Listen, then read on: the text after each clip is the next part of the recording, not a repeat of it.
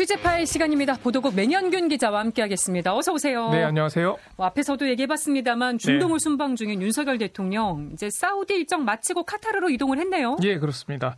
어, 윤 대통령과 빈살만 왕세자 정상회담하고 공동 성명까지 채택을 했고요. 네.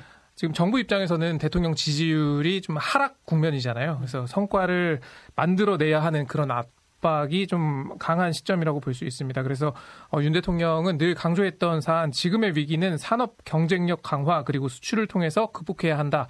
이 부분이 또 사우디 방문에서도 다시 한번 확인이 됐습니다. 네. 어, 윤 대통령과 빈살만 왕세자가 만난 건 11개월 만입니다. 네. 지난해 11월에 한남동 관저로 초청을 했었죠. 기억이 나요. 어, 그만큼 좀 공을 들여왔다고 볼 수 있고 이번에도 또 포스트 오일 시대 사우디의 산업 발전을 이루기, 이루기 위한 최적의 파트너는 한국이다라는 음. 점을 또 강조했습니다. 또 양국이 실질적인 성과를 얻기 위한 방안을 함께 논의했습니다.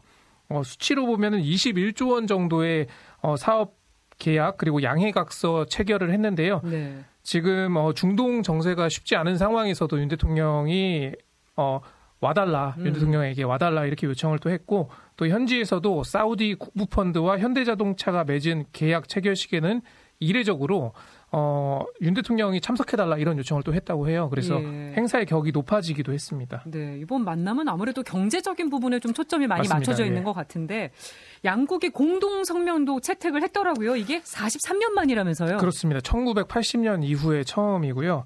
양국이 상호 투자를 더 확대할 여지가 크다는 점을 확인했다. 이 문구가 좀 핵심이라고 할 수 있습니다. 어, 다양한 산업 분야에서의 협력 강화하기로 했고요. 네. 또 국제 정세가 요동을 치게 되면은 어, 우리나라 입장에서는 원유 등 수입하는데 어려움을 겪지 않습니까? 그렇죠. 어, 그런 면에서 빈살만 왕세자가 어, 사우디가 계속해서 한국의 원유 수요를 충족시켜주는 가장 믿음직한 동반자다. 그리고 원유 수출국이 될 것이다 이렇게 말한 부분 좀 의미심장했습니다. 음. 어, 실제로 아람코가 2028년까지 어, 530만 배럴 규모의 원유를 울산 비축 기지에 저장을 하고 또 국내 석유 수급 비상시에 해당 원유를 우선 구매할 수 있는 권리도 보장받게 됐습니다. 그렇군요. 이런 경제적인 부분 또 챙겼고 지금 중동 정세가 워낙 좋지 않아서 우려하는 예, 분들 많습니다. 맞습니다. 이 부분에 대한 논의도 있었던 모양이에요. 네, 공동 성명에도 담겼고요. 이스라엘과 하마스 긴장 고조와 관련해서 국제법과 국제 인도법에 따라서 민간인을 보호하는 것이 중요하다라고 밝혔습니다. 또 어떤 방식으로든 민간인을 공격하는 것에 반대하고 또 고통받는 민간인들에게 신속하고 즉각적으로 인도적 지원하기 위해서 국제사회와 함께 협력해 나가기로 했다. 이런 문구가 들어갔습니다. 민간인 보호. 예. 그러니까 외교적으로 이 시점에 중동 방문하는 게 좀 우리 국익에 어떤 도움이 되는 것이냐 이런 네. 논란도 사실 있었는데요. 그러니까 미국이 먼저 입장을 명확하게 했잖아요. 하마스의 테러 행위는 좀 규탄한다. 그렇지만 이 전쟁이 확전되는 것은 원치 않는다. 예. 어, 그런 어떤 가이드라인 같은 게 좀 있었기 때문에 우리도 좀 적당한 선에서 논의가 이루어졌다 이렇게 볼 수 있을 것 같습니다. 네. 방산 협력 부분도 성과가 있었나 봐요. 예, 공동 성명에도 관련 내용이 담겼고요. 윤 대통령이 사우디 국방장관을 만나서 방산 협력 강화를 논의하기도 했습니다. 어, 다만 아직 주변국 간의 안보, 정세 등을 고려해서 사우디가 어떤 무기 체계를 사들일 것인지 또 규모는 어떻게 될 것인지는 구체적으로 공개되진 않았습니다. 네. 어, 우리나라가 돈을 잘 벌면 물론 좋은 일이지만 이게 가톨릭 사회교리에 비춰보면 생각할 지점이기도 합니다. 그러니까요. 그러니까 중동이 요즘에는 또 전 세계 화약고다 이럴 정도로 정세가 불안정하잖아요. 네. 어, 최근에 뭐 사태만 봐도 알 수 있는데 이런 곳 인근에 우리 무기를 파는 것이 과연 어떤 의미인지 생각할 음. 필요가 있을 것 같고요. 프란시스코 교황 늘 강조하지 않습니까? 군비 경쟁은 더 고도화된 긴장을 부를 뿐이다라고 네. 말이죠. 어, 실제로 이 무기 거래가 공격적인 외교 정책을 조장하고 또 무력 분쟁의 가능성을 높인다는 연구 결과도 있습니다. 네. 그리고 무기 구매가 평화를 지키는 역할을 한다라는 주장도 하지만 지금 이스라엘 하마스 분쟁을 보면은 사람을 죽이는데 이 무기가 사용되고 있잖아요. 사상자가 지금 너무 많아서. 예, 그렇습니다. 그렇죠. 그리고 두 번째는 사우디는 방산 관련해서 우리나라가 굉장히 중요한 파트너입니다. 왜냐하면 독일 같은 경우에는 메르켈 총리 시절에 그 사우디 내 인권 문제를 이유로 전차 수출 불허 통보를 한 적이 있습니다. 음. 또 미국도 비슷한 이유로 트럼프 행정부가 허가한 무기 판매를 취소하기도 했거든요. 그렇군요. 그러니까 이런 상황에서 글로벌 중추 국가를 표방하는 윤석열 정부가 이렇게 실리를 추구하는 게 과연 좀 어, 도덕적으로 맞는 것인지 이 부분도 좀 생각할 필요가 있을 것 같습니다. 그러네요. 사우디 일정 마친 윤 대통령이 카타르로 이제 이동을 하는 거죠? 네, 여기서도 비슷한 맥락입니다. 카타르 역시 탈탄소 시대를 구상하고 있고 이에 따른 첨단 산업 분야 협력이 필요한데 뭐 1호 영업사원이라고 자처한 만큼 윤 대통령이 에너지 건설 등 전통적 협력 분야를 넘어서 다양한 분야의 협력을 이끌어낼 것으로 보입니다. 네. 어, 이 그리고 이 투자를 하고 양해각서를 체결하고 이런 부분 다 좋은데요. 과연 이게 국민 민생과 어떻게 연결될 것인지 이 부분은 좀 숙제로 남습니다. 그러니까요. 지금 경제 상황 굉장히 안 좋잖아요. 뭐 실제로 기업인들만 배불리는 거 아니냐 이런 얘기들도 나오거든요. 음.